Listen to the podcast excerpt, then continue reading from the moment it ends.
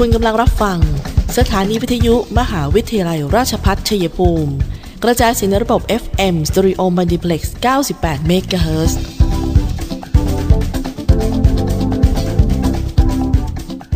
ที่นี่ สถานีวิทยุกระจายเสียงเพื่อการศึกษา มหาวิทยาลัยราชพัฒชัยภูมิส่งกระจายเสียงในระบบ FM Stereo Multiplex ความถี่ 98 MHz จากนี้ไป อเชิญท่านติดตามรับฟังรายการ คุยกันบ่ายสองโมงดำเนินรายการโดยธนทรชัยวงศ์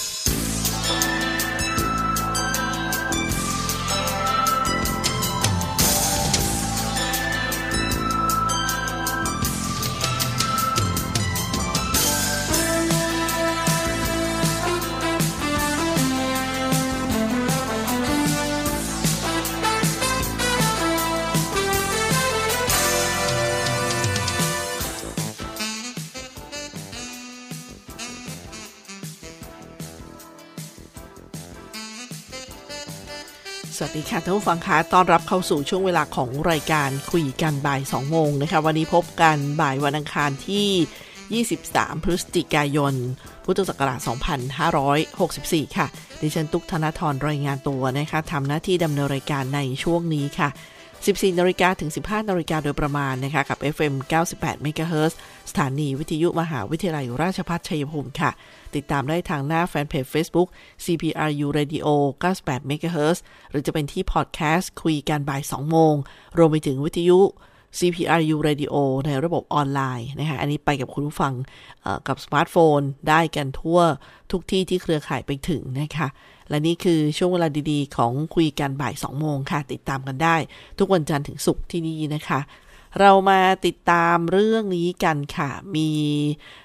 เรื่องของการกำหนดให้บริการวัคซีนโควิด -19 เมื่อวานไปแล้ววันหนึ่งนะคะ หรือวันพรุ่งนี้นะคะ โดยโรงพยาบาลชัยภูมิได้ร่วมกับภาคีเครือข่าย ณจุดบริการที่ห้างสรรพสินค้าบิ๊กซีชัยภูมินะคะ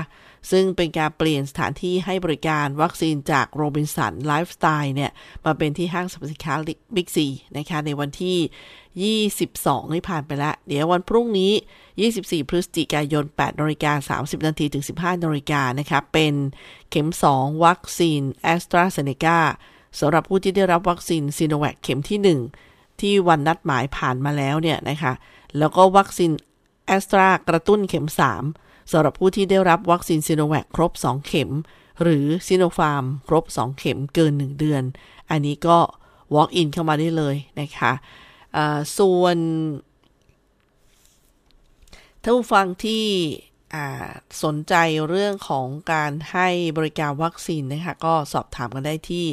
โรงพยาบาลชัยภูมินะคะซึ่งตอนนี้ก็มีเขาเรียกว่าเป็น 2 สูตร สูตร 1 เป็นเข็มที่ 1 ซีโนแวคนะคะระยะห่าง 3-4 สัปดาห์ก็มาฉีดเข็ม 2 a s t r a z เซ e c a แล้วก็สูตร 2 คือเข็ม 1 เป็น a s t r a z เซ e c a แล้วก็ใช้เวลา 4-12 สัปดาห์เป็นเข็ม 2 ไฟเซอร์นะคะ อันนี้ก็จุดบริการที่ Big C Super Center ชัยภูมิค่ะ ให้บริการแบบ Walk-in ไม่ต้องลงทะเบียนล่วงหน้า อันนี้ก็แจ้งให้ทราบกันนะคะถือบัตรประชาชนไป อันนี้ก็เป็นอีกหนึ่งข่าวที่นำมาเริ่มต้นในการทักทายท่านฟัง เพราะเป็นเรื่องที่ต้องเชิญชวนกันนะคะว่าสร้างภูมิคุ้มกันหมู่ แล้วก็ปรึกษาแพทย์ค่ะหลายท่านที่ไม่สบายใจ โรคประจำตัวอะไรบ้างนะคะ ฉีดได้ไม่ได้เพื่อให้เกิดความมั่นใจค่ะ มีโครงการคลินิกรถเพื่อลดฝุ่น PM 2.5 ค่ะ ซึ่งทางกรมควบคุมมลพิษ ได้ร่วมกับสภาอุตสาหกรรมแห่งประเทศไทย และผู้ประกอบการรถยนต์ 11 รายนะคะก็ประกอบไปด้วย Toyota Isuzu Mitsubishi Nissan Mazda Ford Benz Honda MG Suzuki และ Hino นะคะให้บริการตรวจสภาพเครื่องยนต์ฟรีสำหรับรถที่มีอายุการใช้งานมากกว่า 7 ปี ส่วนลดค่าบริการอื่น ๆ ผ่านศูนย์บริการรถยนต์แต่ละยี่ห้อ ครอบคลุมการให้บริการทั่วประเทศเลยนะคะ โดยเริ่มตั้งแต่บัดนี้ไปถึง 28 กุมภาพันธ์ 2565 นี้ค่ะ โปรโมชั่นนะคะ เรียกว่าตรวจฟรี กับการตรวจสภาพรถกับศูนย์บริการรถ 11 ยี่ห้อ รับข้อเสนอพิเศษมากมายเลยนะคะ ไปถึง 28 กุมภาพันธ์ค่ะ ก็สับสนนะคะ เป็นแกนนำด้วยสำนักงานสิ่งแวดล้อมภาค 11 นครราชสีมา สำนักงานทรัพยากรธรรมชาติและสิ่งแวดล้อมจังหวัดชัยภูมิค่ะ เป็นการรักษาเเขาเรียกว่าภาวะอากาศเป็นพิษนะคะ โดยการมาดูแลรถยนต์ ซึ่งเขาบอกว่าจริง ๆ แล้วเนี่ยมีการขับขี่รถยนต์ควันดำเนี่ยเป็นความผิดด้วยนะทุกฝั่งค่ะเป็นความผิดอาญาเลย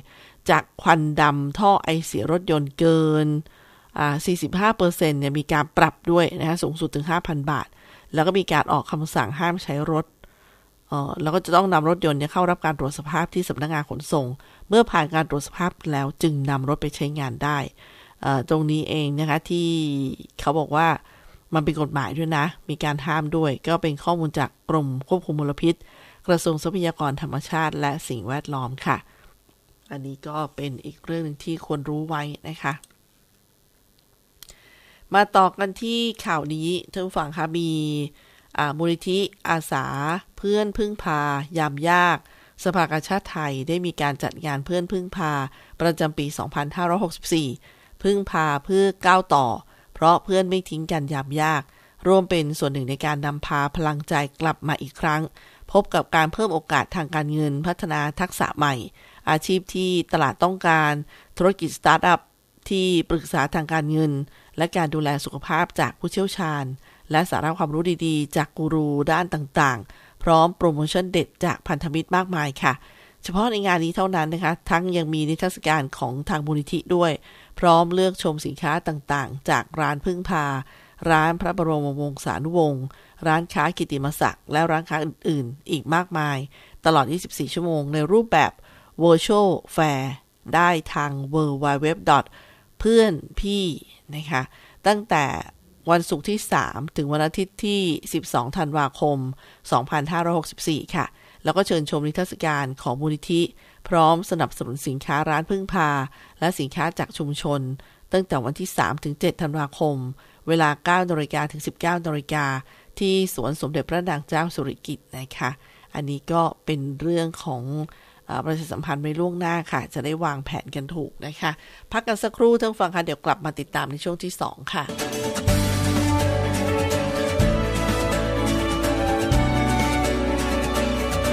ในช่วงที่เราต้องต่อสู้กับวิกฤตโควิด -19 นี้ ผมขอฝากไปถึงพี่น้องประชาชนคนไทยทุกคน เมื่อวัคซีนมาถึงท่านแล้ว ร่วมมือกันไปฉีดวัคซีนกันนะครับ เพื่อตัวท่าน ครอบครัวท่าน คนที่ท่านรัก เพื่อสังคมและประเทศไทยของเรา และทุกคนจะได้กลับมามีชีวิตปกติโดยเร็ว ประเทศกลับมาเข้มแข็ง และเดินหน้าต่อไปนะครับ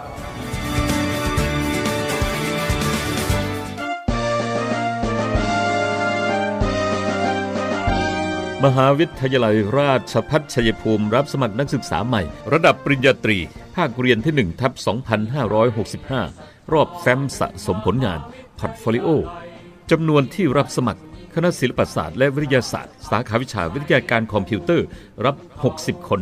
สาธารณสุขชุมชนรับ 60 คน ศิลปะและการออกแบบรับ 40 คนนวัตกรรมอาหารสร้างสรรค์และโภชนาการรับ 60 คน การจัดการสุขภาพผู้สูงอายุรับ 30 คน คณะพยาบาลศาสตร์รับ 25 คน คณะรัฐศาสตร์ รัฐประศาสนศาสตร์รับ 80 คน รัฐศาสตร์รับ 80 คน นิติศาสตร์รับ 50 คน สหวิทยาการเพื่อการพัฒนาท้องถิ่นรับ 50 คน คณะบริหารธุรกิจ สาขาวิชาการท่องเที่ยวและบริการรับ 30 คน วิชาเอกการจัดการรับ 40 คน วิชาเอกการเงินรับ 40 คน วิชาเอกธุรกิจดิจิทัลรับ 30 คน วิชาเอกการจัดการธุรกิจการค้าสมัยใหม่ รับ 20 คน คณะครุศาสตร์ สาขาวิชาการศึกษาปฐมวัย รับ 30 คน คณิตศาสตร์ รับ 30 คน คอมพิวเตอร์ศึกษารับ 30 คนพลศึกษารับ 30 คน ภาษาไทยรับ 30 คน ภาษาอังกฤษรับ 30 คน วิทยาศาสตร์ทั่วไปรับ 30 คน สังคมศึกษารับ 30 คน โครงการจัดตั้งคณะวิศวกรรมศาสตร์ สาขาวิชาวิศวกรรมเครื่องกลรับ 40 คน วิศวกรรมการก่อสร้างและระบบรางรับ 30 คน วิศวกรรมการผลิตและระบบอัตโนมัติรับ 30 คน รับสมัครครั้งที่ 1 1ถึง30 พฤศจิกายน 64 ประกาศรายชื่อผู้มีสิทธิสัมภาษณ์ 7 ธันวาคม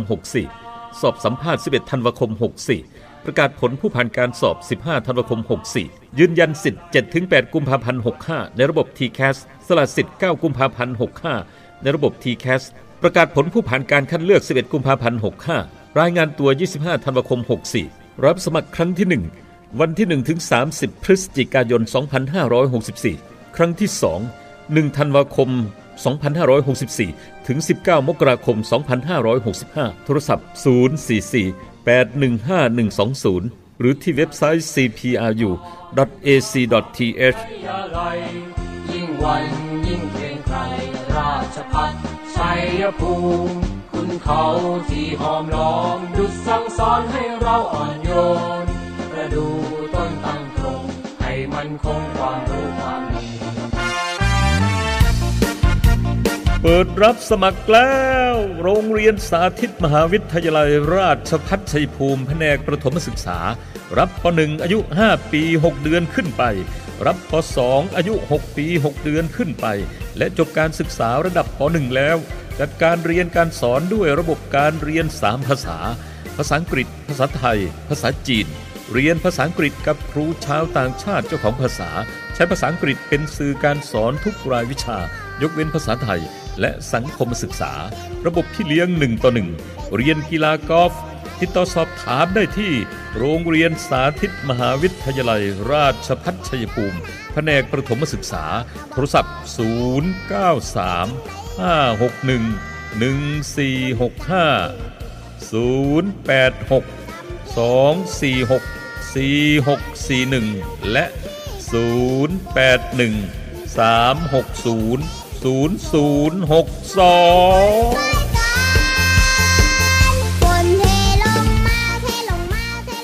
ท่านผู้ฟังค่ะมาช่วงที่2นะคะเรามีข่าวดี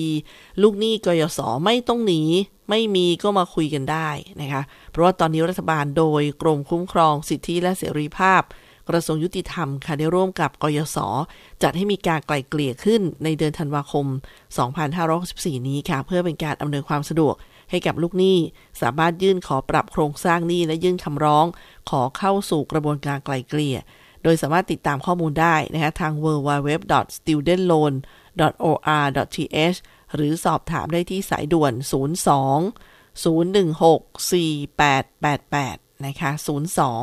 016 4888 ค่ะ ซึ่ง รัฐบาลนะคะโดยกรมคุ้มครองสิทธิและเสรีภาพกระทรวงยุติธรรมนะคะที่ร่วมกับกยศที่จะเปิดการไกล่เกลี่ยในช่วงเดือนธันวาคมนี้ค่ะ ก็ติดตามกันต่อไปนะคะเป็นการเปิดโอกาสก็รีบใช้โอกาสนั้นซะ ส่วนเรื่องการเลือกตั้งอบตท่านผู้ฟังครับที่จะมาถึงในอีกไม่กี่วันข้างหน้านี้นะคะท่านผู้ฟังรู้ไหมว่าสมาชิกสภาอบตและนายกอบตเนี่ยมีวาระ 4 ปี แต่ว่านายกองค์การบริหารส่วนตำบลสามารถดำรงตำแหน่ง ติดต่อกันได้เพียง2วาระเท่านั้นค่ะ ถึงเวลาแล้วที่แถวบ้านเราต้องเปลี่ยนใกล้จะเลือกตั้งกันแล้ว รู้หรือยังคะว่าต้องทำอะไรบ้าง ก็มีเว็บไซต์นะคะของกกตให้ท่านได้ค้นคว้าหาความรู้กันค่ะ เลือกตั้งสมาชิกสภาองค์การบริหารส่วนตำบลและนายกองค์การบริหารส่วนตำบล 28 พฤศจิกายนนี้8โมงเช้าถึง5โมงเย็นนะคะณหน่วยเลือกตั้งที่ท่านมีชื่ออยู่นะคะ โดยไทยโหวตไทยพร้อมใช้สิทธิ์นะคะ ที่สำคัญเนี่ยท่านผู้ฟังค่ะก็คืออคุณสมบัติผู้สมัครที่ท่านรู้กันเป็นอันแรกเลยก็คือเขาคนนั้นที่จะเป็นตัวแทนท่านเนี่ยรับรู้ปัญหาท้องถิ่นไหมเข้าถึงประชาชนอย่างจริงใจหรือเปล่า เป็นต้นแบบที่ดีนึกถึงส่วนรวม รับฟังความคิดเห็นจากทุกฝ่ายหรือเปล่านะคะคือมีความเป็นประชาธิปไตย แล้วหาเสียงอย่างสร้างสารรค์ไม่ซื้อเสียงไหมแล้วก็ต้องที่สำคัญคือต้องไม่ปฏิบัติผิดกฎหมายการเลือกตั้งนั่นเองค่ะ ก่อนไปเลือกตั้งต้องเตรียมตัวนะคะเตรียมหลักฐานแสดงตนของคุณที่เรียบร้อยนะคะเซิร์ฟกวางก็สามารถเข้าไปหาความรู้กันได้ค่ะ ไม่ว่าจะเป็นในส่วนของอสายด่วนกกต1444 หรือจะเป็นเว็บไซต์ของกกตเองนะคะก็มีมากเลยให้ท่านผู้ฟังได้ไปค้นคว้ากัน ส่วนทางด้านาเรื่องของเรื่องของกิจกรรมต่อไปนะคะที่เราจะนำมาเล่าให้ท่านผู้ฟังได้ฟังกันเนี่ย ก็เป็นเรื่องดีๆ ที่ทางธนาคารแห่งประเทศไทยค่ะเขาได้ออกมาตรการแก้หนี้ระยะยาวเพิ่มเติมนะคะอันนี้ล่าสุดเลย ด้วยการรีไฟแนนซ์แล้วก็การรวมหนี้ลองฟังกันดูนะคะเผื่อจะไปตรงประเด็นที่จะช่วยทำให้ท่านผ่อนคลายในเรื่องนี้ได้ ก็เปิดเผยโดยนางรุ่งมันลิกมาศ ผู้ช่วยผู้ว่าการสายนโยบายสถาบันการเงินธนาคารแห่งประเทศไทยค่ะ ก็ได้เปิดเผยว่า จากการที่ธนาคารแห่งประเทศไทยได้ออกมาตรการต่างๆ มาอย่างต่อเนื่อง เพื่อสนับสนุนให้สถาบันการเงิน และผู้ประกอบธุรกิจ ที่ไม่ใช่สถาบันการเงินที่เรียกว่านอนแบงค์ให้ความช่วยเหลือลูกหนี้ได้อย่างสอดคล้องกับสภาพปัญหา และสถานการณ์การแพร่ระบาดของโรคติดเชื้อไวรัสโคโรนา2019 ในแต่ละช่วงนั้น เพื่อให้การช่วยเหลือขยายออกไป ครอบคลุมกลุ่มลูกหนี้ ที่มีหลักประกันประเภทสินเชื่อ เพื่อที่อยู่อาศัยในวงที่กว้างขึ้น ธนาคารแห่งประเทศไทยจึงกำหนดให้มีแรงจูงใจ ในการสนับสนุนให้สถาบันการเงินทำการรวมหนี้สินเชื่อ เพื่อที่อยู่อาศัยและสินเชื่อรายย่อยประเภทอื่น ๆ เข้าด้วยกันเพื่อช่วยเหลือลูกหนี้ที่มีประวัติการชำระหนี้ดี หรือลูกหนี้ที่ได้รับผลกระทบจากสถานการณ์โควิด -19 ด้วยการนำหลักประกันของสินเชื่อเพื่อที่อยู่อาศัยที่มีอยู่ มาใช้ประโยชน์ในการช่วยลดภาระดอกเบี้ย และค่างวดในระยะยาว นอกจากนี้ธนาคารแห่งประเทศไทยได้ดำเนินการลดข้อจำกัด การทำรีไฟแนนซ์หนี้เพื่อส่งเสริมการแข่งขันของสถาบันการเงิน ในการรวมหนี้ให้กับลูกหนี้ควบคู่ไปด้วยนะคะซึ่งสาระสำคัญของมาตรการก็สรุปได้อย่างนี้ค่ะท่านผู้ฟัง ข้อแรก ห้ามเรียกเก็บค่าปรับจากการไถ่ถอนสินเชื่อ ก่อนครบกำหนดสำหรับสินเชื่อส่วนบุคคลภายใต้ การกำกับและสินเชื่อรายย่อย เพื่อการประกอบอาชีพ ภายใต้การกำกับเป็นการชั่วคราว โดยให้มีผลบังคับใช้ ถึงวันที่ 31 ธันวาคม 2566 2. ปรับปรุงแนวทางการรวมหนี้สินหนี้สินเชื่อเพื่อที่อยู่อาศัยและสินเชื่อรายย่อยประเภทอื่น โดยขยายขอบเขตให้สามารถ รวมหนี้ข้ามสถาบันการเงิน และหรือผู้ประกอบธุรกิจรายอื่นได้ จากเดิมที่สามารถรวมหนี้ได้เฉพาะหนี้ในสถาบันการเงินเดียวกัน ทั้งนี้ในกรณีที่สถาบันการเงินมีสินเชื่อ เพื่อที่อยู่อาศัยอยู่แล้ว จะกำหนดอัตราดอกเบี้ยสำหรับสินเชื่อที่อยู่อาศัยนั้น ได้ไม่เกินอัตราดอกเบี้ยตามสัญญาเดิม ส่วนในกรณีที่รับโอนสินเชื่อเพื่อที่อยู่อาศัย คือ refinance เนี่ยนะคะมาจากสถาบันการเงินอื่น สถาบันการเงินสามารถกำหนดอัตราดอกเบี้ยตามความเสี่ยงของลูกหนี้ได้สำหรับสินเชื่อรายย่อยประเภทอื่นที่นำมารวมหนี้ด้วย ให้กำหนดอัตราดอกเบี้ยได้ ไม่เกินอัตราดอกเบี้ย ของสินเชื่อเพื่อที่อยู่อาศัยที่เป็นอัตราที่ใช้หลังการส่งเสริมการขาย บวกร้อยละ 2 ต่อปี ซึ่งเป็นอัตราดอกเบี้ยที่ต่ำกว่าอัตราดอกเบี้ยของสินเชื่อรายย่อย โดยทั่วไป อย่างมีนัยยะโดย ธนาคารแห่งประเทศไทย ได้ผ่อนปรนหลักเกณฑ์ การกำกับดูแล ทั้งการจัดชั้นหนี้ การการเงินสำรอง และการดำรงเงินกองทุน เพื่อลดต้นทุนให้กับสถาบันการเงินที่ช่วยเหลือลูกหนี้สำหรับการรวมหนี้ที่มีการดำเนินการภายในวันที่ 31 ธันวาคม 2566 เพื่อสนับสนุนให้สถาบันการเงิน และผู้ประกอบธุรกิจดำเนินการดังกล่าว ทั้งนี้คาดว่าสถาบันการเงินส่วนใหญ่ จะทยอยเสนอผลิตภัณฑ์การรวมหนี้ได้ภายในสิ้นเดือนธันวาคมนี้ค่ะ โดยลูกหนี้สามารถติดต่อสถาบันการเงินโดยตรง เพื่อสมัครเข้าร่วมมาตรการนะคะ อันนี้ก็เป็นข้อรายละเอียดบอกว่าภายใต้มาตรการนี้ธนาคารแห่งประเทศไทยก็ได้มีการขอให้สถาบันการเงิน และผู้ประกอบธุรกิจเร่งดำเนินการเพื่อช่วยบรรเทาภาระดอกเบี้ย ให้กับลูกหนี้ ตลอดจนกำหนดค่างวดการผ่อนชำระของลูกหนี้ ให้สอดคล้องกับรายได้ของลูกหนี้ในภาวะภาวะการปัจจุบัน เพื่อให้สถาบันการเงินผู้ประกอบธุรกิจ รวมทั้งลูกหนี้สามารถผ่านพ้นวิกฤตครั้งนี้ไปได้ในที่สุด อันนี้ก็เป็นมาตรการล่าสุดนะคะ ลงวันที่ 22 พฤศจิกายน จากธนาคารแห่งประเทศไทยค่ะ พักกันสักครู่ค่ะท่านผู้ฟังคะ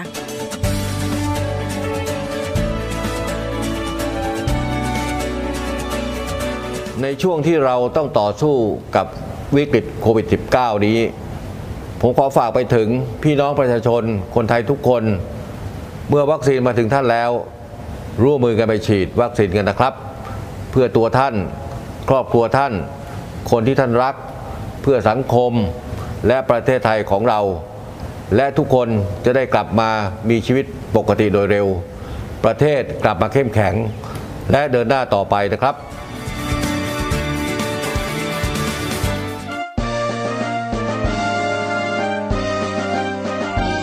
มหาวิทยาลัยราชพัฒชัยภูมิรับสมัครนักศึกษาใหม่ ระดับปริญญาตรี ภาคเรียนที่1ทับ2565 รอบแฟ้มสะสมผลงาน portfolio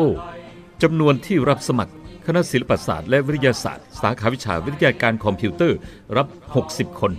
สาธารณสุขชุมชนรับ 60 คน ศิลปะและการออกแบบรับ 40 คนนวัตกรรมอาหารสร้างสรรค์และโภชนาการรับ 60 คน การจัดการสุขภาพผู้สูงอายุรับ 30 คนคณะพยาบาลศาสตร์รับ 25 คน คณะรัฐศาสตร์ รัฐประศาสนศาสตร์รับ 80 คน รัฐศาสตร์รับ 80 คน นิติศาสตร์รับ 50 คน สหวิทยาการเพื่อการพัฒนาท้องถิ่นรับ 50 คน คณะบริหารธุรกิจ สาขาวิชาการท่องเที่ยวและบริการรับ 30 คน วิชาเอกการจัดการรับ 40 คน วิชาเอกการเงินรับ 40 คน วิชาเอกธุรกิจดิจิทัลรับ 30 คน วิชาเอกการจัดการธุรกิจการค้าสมัยใหม่รับ 20 คน คณะครุศาสตร์ สาขาวิชาการศึกษาปฐมวัยรับ 30 คน คณิตศาสตร์รับ 30 คน คอมพิวเตอร์ศึกษารับ 30 คนพลศึกษารับ 30 คน ภาษาไทยรับ 30 คน ภาษาอังกฤษ รับ 30 คน วิทยาศาสตร์ทั่วไปรับ 30 คน สังคมศึกษารับ 30 คน โครงการจัดตั้งคณะวิศวกรรมศาสตร์ สาขาวิชาวิศวกรรมเครื่องกล รับ 40 คน วิศวกรรมการก่อสร้างและระบบรางรับ 30 คน วิศวกรรมการผลิตและระบบอัตโนมัติรับ 30 คน รับสมัครครั้งที่ 1 1ถึง30 พฤศจิกายน 64 ประกาศรายชื่อผู้มีสิทธิสัมภาษณ์ 7 ธันวาคม 64 สอบสัมภาษณ์ 11 ธันวาคม 64 ประกาศผลผู้ผ่านการสอบ 15 ธันวาคม 64 ยืนยันสิทธิ์ 7-8 กุมภาพันธ์ 65 ในระบบ TCAS สละสิทธิ์ 9 กุมภาพันธ์ 65 ในระบบ TCAS ประกาศผลผู้ผ่านการคัดเลือก 11 กุมภาพันธ์ 65 รายงานตัว 25 ธันวาคม 64 รับสมัครครั้งที่ 1 วันที่1ถึง30 พฤศจิกายน 2564 ครั้งที่ 2 1 ธันวาคม 2564 ถึง 19 มกราคม 2565 โทรศัพท์ 044 815 120 หรือที่เว็บไซต์ cpru.ac.th ยิ่งวันยิ่งเกรงไกรราชพัฒชัยภูมิคุณเขาที่หอมล้อมดุจสั่งสอนให้เราอ่อนโยนประดูต้นตั้งตรงให้มันคงความรู้ความดีเพราะเสียงของทุกคนคือพลังพัฒนาตำบลของพวกเรา วันอาทิตย์ที่ 28 พฤศจิกายนนี้ พกหลักฐานแสดงตนเข้าคูหากากบาท เลือกตั้งสมาชิกสภาอบต และนายกอบต 8 โมงเช้าถึง 5 โมงเย็น ออกไปใช้สิทธิ์ณหน่วยเลือกตั้งที่ท่านมีชื่ออยู่ 28 พฤศจิกายนนี้ไปเลือกตั้งอบตกันนะครับ ทุกเสียงคือพลังเลือกตั้งสุจริต ใช้สิทธิ์โปร่งใสสำนักงานคณะกรรมการการเลือกตั้ง ค่ะ ยังคงอยู่กับคุยกันบ่าย 2 โมงนะคะ ทุกฟังค่ะกับดิฉันตุ๊กธนทรค่ะ ทาง FM 98 MHz สถานีวิทยุมหาวิทยาลัยราชภัฏชัยภูมินะคะหรือติดตามทางพอดแคสต์คุยกันบ่าย 2 โมง แล้วก็รวมไปถึงวิทยุออนไลน์ CPRU Radio ก็หาฟังกันได้นะคะท่านผู้ฟังคะมีการรณรงค์ เพื่อให้ปลอดภัยจากโควิด ในช่วงการเลือกตั้งอบตที่จะมาถึงเนี่ยนะคะ โดยได้กำหนดวันที่ 26 พฤศจิกายนเนี่ยค่ะ เป็นการรณรงค์ตรวจ ATK ทั้งจังหวัดนะคะโดยพี่น้องที่มาจากต่างจังหวัดเพื่อเลือกตั้งอบตเนี่ย ก็ต้องมีการตรวจ ATK Antigen Test Kit เนี่ยนะคะ ต้องมีผลตรวจที่เป็นลบ แล้วก็ควรรับวัคซีนครบ 2 เข็มด้วยค่ะ นี่ก็เป็นมาตรการที่ เราอยากให้ทุกคนได้ผ่านตรงนี้นะคะแล้วก็คือไปทุกเวทีนะคะไปทุกสนามที่เราต้องมีการมีกิจกรรมส่วนร่วม ก็ต้องผ่าน 2 เรื่องราวนี้ด้วยก็คือผลตรวจนะคะที่เป็นลบแล้วก็การรับวัคซีน 2 เข็มเนี่ยนะคะท่านผู้ฟังชัยภูมิก็จะเตรียมการเลือกตั้งอบตในวันที่ 18 โดยการรณรงค์ในวันที่ 16 พฤศจิกายนค่ะ ส่วนวันนี้นะครับเเรื่องแบงก์ชาตินี่คุยกันไปแล้วนะคะ มาต่อกันที่นี่ค่ะ ที่เรื่องทางขนส่งจังหวัดชัยภูมิ ท่านขนส่งประสิทธิ์กล้าธรรม บอกว่าได้มีการดำเนินการตามมาตรการป้องกันการแพร่ระบาดของโรคติดเชื้อไวรัสโคโรนาของกรมการขนส่งทางบกจังหวัดชัยภูมิก็อย่างเคร่งครัดเลย โดยการเน้นย้ำเจ้าหน้าที่ และผู้ใช้บริการทุกคนต้องปฏิบัติตามมาตรการ DMHTTA ค่ะก็คือ เว้นระยะห่างระหว่างกันนะ D distancing เนี่ย M คือ mask wearing สวมหน้ากากตลอดเวลาที่ทำกิจกรรม H ก็ hand นะคะล้างมือบ่อยๆ T คือ temperature check ตรวจวัดอุณหภูมิก่อนเข้าสถานที่ T อีกตัวหนึ่งคือ testing นะคะตรวจหาเชื้อโควิด และ A คือแอปพลิเคชันในการสแกนสแกนแอปพลิเคชันไทยชนะ และหมอชนะเมื่อเข้าออกร้านค้าและชุมชนต่างๆ ค่ะ นอกจากนี้ก็ยังมีจัดให้มีการตั้งเต็นท์คัดกรองประชาชนอยู่ด้านหน้าอาคารด้วย จัดอ่างล้างมือให้ประชาชนล้างมือด้วยสบู่เจลแอลกอฮอล์ก็มีก่อนเข้ารับบริการภายในอาคารสำนักงานขนส่งค่ะ แล้วก็เพิ่มช่องทางการรับชำระภาษีรถ ตามกฎหมายว่าด้วยรถยนต์ภายนอกอาคาร เพื่อเป็นการลดการแออัดด้วยการบริการเลื่อนล้อต่อภาษี โดยไม่ต้องลงจากรถนะคะหรือที่เรียกว่า drive through for tax นะคะโดยมี 2 ช่องบริการให้ได้ใช้กัน ผลการดำเนินการตรวจวัดอุณหภูมิ ร่างกายของประชาชน แล้วก็สาขาเนี่ยไม่พบผู้ที่อยู่ในข่ายอุณหภูมิร่างกาย เกินค่ามาตรการมาตรฐานคือ 37.5 องศาเซลเซียสนะคะนี่ก็เป็นมาตรการของขนส่งจังหวัดนะคะแล้วก็สาขาด้วยกกตเตือนมาท่านผู้ฟังค่ะว่า อย่าลืมแจ้งเหตุหากไม่ไปใช้สิทธิ์เลือกตั้ง 7 วันก่อนนะคะหรือว่า 7 วันหลังเลือกเลือกตั้งด้วย ซึ่งกกตก็แจ้งผู้มีสิทธิ์เลือกตั้งองค์การบริหารส่วนตำบลที่จะมาถึงนี้นะคะว่า ถ้าไม่อาจไปใช้สิทธิ์เลือกตั้งในวันที่ 28 พฤศจิกายนก็สามารถแจ้งเหตุจำเป็นที่ไม่อาจไปใช้สิทธิ์เลือกตั้งได้ค่ะ ตามแบบสอถอและพอถอ1ทับ8หรือทำเป็นหนังสือ โดยยื่นได้ที่ช่องทางต่อไปนี้นะคะ 1. ยื่นต่อนายทะเบียนอำเภอที่ตนมีชื่ออยู่ในทะเบียนบ้านด้วยตัวเอง หรือว่ามอบหมายให้ผู้อื่นไปยื่นแทน 2. จัดส่งทางไปรษณีย์ลงทะเบียน 3. แจ้งเหตุทางอิเล็กทรอนิกส์ที่เว็บไซต์ www.bora นะ b o r a bora dopa dopa ค่ะ แล้วก็ go.th อ่าเดี๋ยวอ่านรวมอีกครั้งหนึ่ง ส่งทางอิเล็กทรอนิกส์ทางเว็บไซต์ www.bora.dopa.go.th นะคะหรือที่ www.ect.go.th หรือที่แอปพลิเคชัน Smart Vote ค่ะ ภายใน 7 วันก่อนวันเลือกตั้งนะในช่วงก่อนก็คือ 21-27 พฤศจิกายน หรือภายใน 7 วันนับแต่วันเลือกตั้งก็คือระหว่างวันที่ 29 พฤศจิกายนไปถึงวันที่ 5 ธันวาคม 2564 ค่ะ ซึ่งเหตุจำเป็นที่ไม่อาจไปใช้สิทธิเลือกตั้งได้ก็อาทิ มีกิจธุระจำเป็นเร่งด่วนที่ต้องเดินทางไปในพื้นที่ห่างไกล เจ็บป่วย ไม่สามารถเดินทางไปใช้สิทธิเลือกตั้งได้ เป็นคนพิการหรือทุพพลภาพ หรือผู้สูงอายุ ไม่สามารถเดินทางไปใช้สิทธิเลือกตั้งได้นะคะหรือว่าเดินทางออกนอกราชอาณาจักร มีถิ่นที่อยู่ห่างไกล จากที่เลือกตั้งเกินกว่า 100 กิโลเมตร ได้รับคำสั่งทางราชการให้ไปปฏิบัติหน้าที่นอกเขตเลือกตั้ง หรือว่าเหตุสุดวิสัย หรือเหตุอื่นที่คณะกรรมการกำหนดนะคะ ซึ่งท่านฟังก็สามารถติดตามสอบถามรายละเอียดได้ค่ะ ทาง www.go.th นะคะหรือที่แอปพลิเคชัน Smart Vote สำนักงานกกตประจำจังหวัดก็ได้ หรือจะเป็นสายด่วนกกต 1444 นะคะ ทุกเสียงคือพลังเลือกตั้งสุจริตใช้สิทธิ์โปร่งใสค่ะ พักกันสักครู่ค่ะท่านผู้ฟังค่ะเดี๋ยวกลับมาในช่วงสุดท้าย t c a s 65 มาแล้ว รอบ port folio ครั้งที่ 1 ประจำปีการศึกษา 2565 เปิดรับสมัครด่วน คณะบริหารธุรกิจ มหาวิทยาลัยราชภัฏชัยภูมิ เปิดรับสมัครนักศึกษา ระดับปริญญาตรี 4 ปี ภาคปกติ หลักสูตรบริหารธุรกิจบัณฑิต สาขาวิชาบริหารธุรกิจ วิชาเอกการจัดการ วิชาเอกธุรกิจดิจิทัล วิชาเอกการเงิน และวิชาเอกการจัดการธุรกิจการค้าสมัยใหม่ พร้อมสาขาวิชาการท่องเที่ยวและบริการ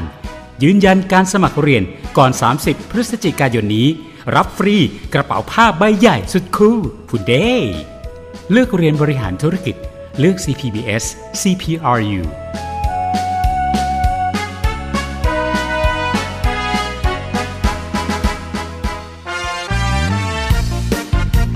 เปิดรับสมัครแล้ว โรงเรียนสาธิตมหาวิทยาลัยราชพัฒชัยภูมิแผนกประถมศึกษา รับป .1 อายุ 5 ปี 6 เดือนขึ้นไป รับป .2 อายุ 6 ปี 6 เดือนขึ้นไป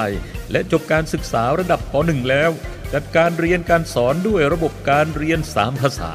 ภาษาอังกฤษ ภาษาไทย ภาษาจีน เรียนภาษาอังกฤษกับครูชาวต่างชาติเจ้าของภาษา ใช้ภาษาอังกฤษเป็นสื่อการสอนทุกรายวิชา ยกเว้นภาษาไทย และสังคมศึกษา ระบบที่เลี้ยงหนึ่งต่อหนึ่งเรียนกีฬากอล์ฟติดต่อสอบถามได้ที่ โรงเรียนสาธิตมหาวิทยาลัย ราชพัฒชัยภูมิ แผนกประถมศึกษา โทรศัพท์ 093 561 1465 086 246 4641 และ 081 360 0062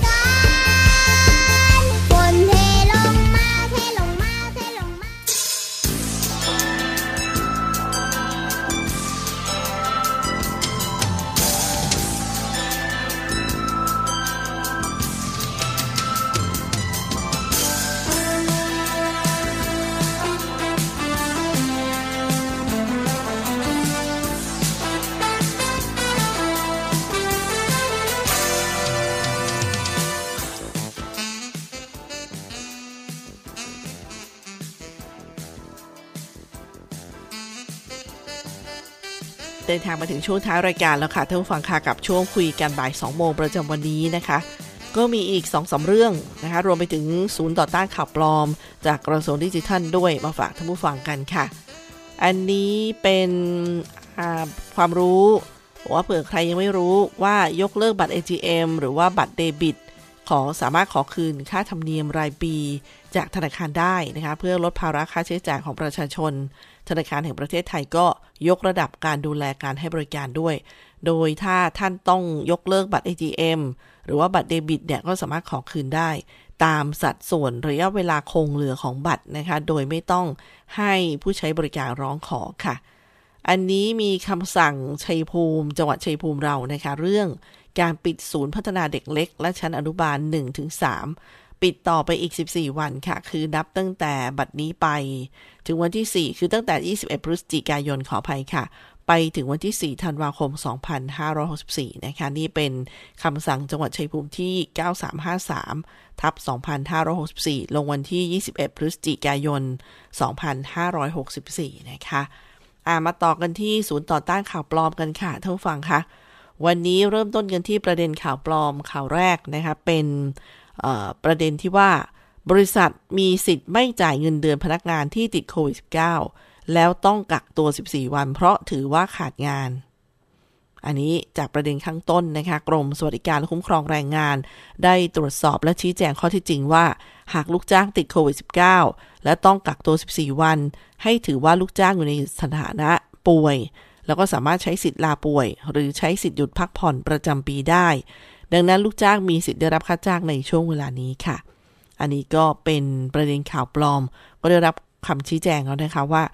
ก็ต้องลาป่วยกันแหละนะครับแบบเป็นแล้วจะแบบแหมไม่ให้เป็นป่วยนี่ก็ไม่ได้ละ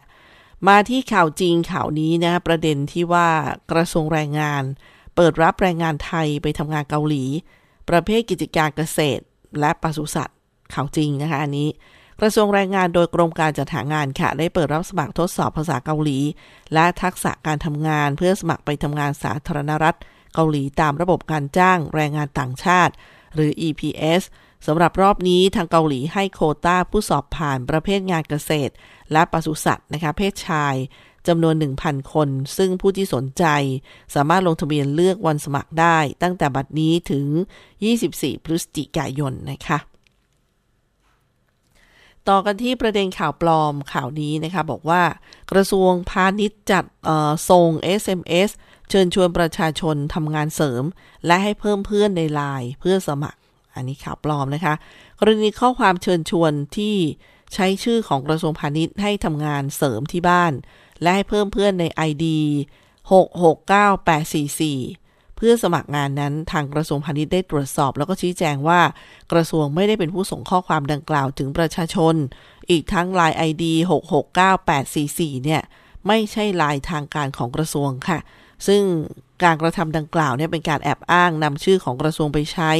โดยไม่ได้รับอนุญาตค่ะ ต่อกันที่ข่าวปลอมข่าวนี้นะคะเป็นเรื่องผลิตภัณฑ์4 4 4อะนะคะเลข 4 Oil Life นะคะ4แล้วก็ตามด้วยคำว่า Oil Life ช่วยปรับสมดุลในร่างกาย รักษาเบาหวาน ความดันโลหิตสูง หัวใจขาดเลือดอัมพฤกษ์อัมพาตกรณีการจำหน่ายผลิตภัณฑ์4 Oil Life เอ่อ Dietary Supplement Product ที่ใช้ข้อความระบุสรรพคุณตามประเด็นข้างต้น ทางสำนักงานคณะกรรมการอาหารและยาค่ะ ได้ตรวจสอบผลิตภัณฑ์ดังกล่าว แล้วก็ชี้แจงว่าไม่พบการอนุญาต ผลิตภัณฑ์เสริมอาหารที่ใช้ชื่อว่า For Oil Life จึงขอเตือนประชาชนอย่าซื้อผลิตภัณฑ์ดังกล่าวมารับประทานนะคะ มาที่ข่าวจริงกันบ้างนะคะข่าวจริงข่าวนี้บอกว่ากรมการขนส่งทางบกใช้ระบบตัดแต้ม มาพิจารณาพักใช้ หรือเพิกถอนใบอนุญาตขับรถสำหรับผู้ที่ขับรถสาธารณะและรถขนส่ง ข่าวจริงนะคะ ย้ำเดี๋ยวฟังข่าวปลอมเพลินๆแล้วเดี๋ยวเพลิน อันนี้เป็นข่าวจริงค่ะกรมการขนส่งทางบกขานรับนโยบายรัฐมนตรีว่าการกระทรวงคมนาคมนำระบบตัดแต้มมาพิจารณาพักใช้ หรือเพิกถอนใบอนุญาต ขับรถสำหรับผู้ขับรถสาธารณะ และรถขนส่งเท่านั้น มุ่งสร้างจิตสำนึกและพฤติกรรมการขับขี่อย่างปลอดภัย ลดการกระทำผิดซ้ำ เริ่มบังคับใช้มาตรการตัดแต้มใบอนุญาตตั้งแต่ 1 ธันวาคม 2564 เป็นต้นไปค่ะ ต่อกันที่ประเด็นข่าวปลอมข่าวนี้บอกว่า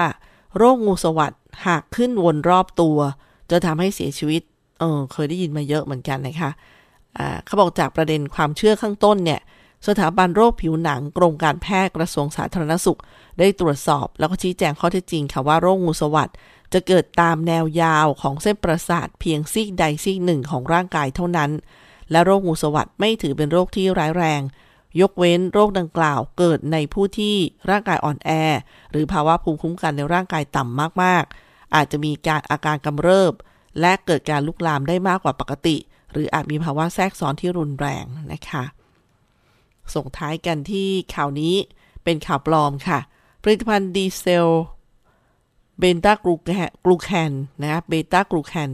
ช่วยในการฆ่าเซลล์มะเร็ง หยุดการแพร่กระจาย ลดขนาดก้อนเนื้อ โดยไม่ต้องผ่าตัดต้านมะเร็งทุกชนิด จากกรณีที่ผลิตภัณฑ์ที่ระบุสรรพคุณตามประเด็นข้างต้นนะคะสำนักงานคณะกรรมการอาหารและยาได้ชี้แจงว่า ในการยื่นขออนุญาตผลิตภัณฑ์ดังกล่าว ไม่มีการประเมินข้อมูลประสิทธิผล ในการฆ่าเซลล์มะเร็ง หยุดการแพร่กระจาย ลดขนาดก้อนเนื้อ โดยไม่ต้องผ่าตัดต้านมะเร็งแต่อย่างใด อีกทั้งผลิตภัณฑ์เสริมอาหารไม่มีผลในการบำบัด บรรเทาหรือรักษาโรคนะคะ ก็ย้ำอีกครั้งหนึ่งผลิตภัณฑ์ดีเดียร์เซลนะครับเบต้ากลูแคนอะอันนี้ก็เป็นเรื่องที่เขายืนยันแล้วว่าไม่มีการยืนยันคือคือเอามาโฆษณา แต่พอตอนขออนุญาตไม่ได้ขออนุญาตว่าไปลดขนาดก้อนเนื้อไม่ต้องผ่าตัดต้านมะเร็งอะไรประมาณนี้ไม่มีนะคะ ฉะนั้นวันนี้เดี๋ยวหมดเวลาแล้ว เดี๋ยวติดตามเราได้ใหม่นะคะกับคุยกันบ่ายสองโมงท่านฟังคะขอบคุณที่ติดตามรับฟังดิฉันตุ๊กธนทรดำเนินรายการ ลาไปก่อนสำหรับวันนี้ สวัสดีค่ะ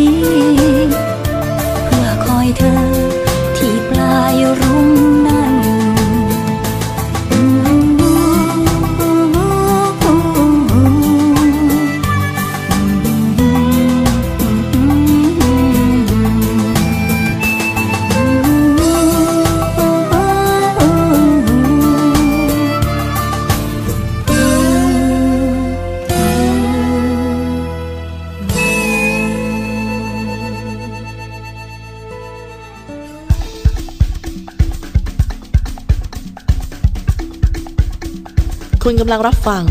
สถานีวิทยุมหาวิทยาลัยราชพัฒชัยภูมิ กระจายสินระบบ FM Stereo Multiplex 98 MHz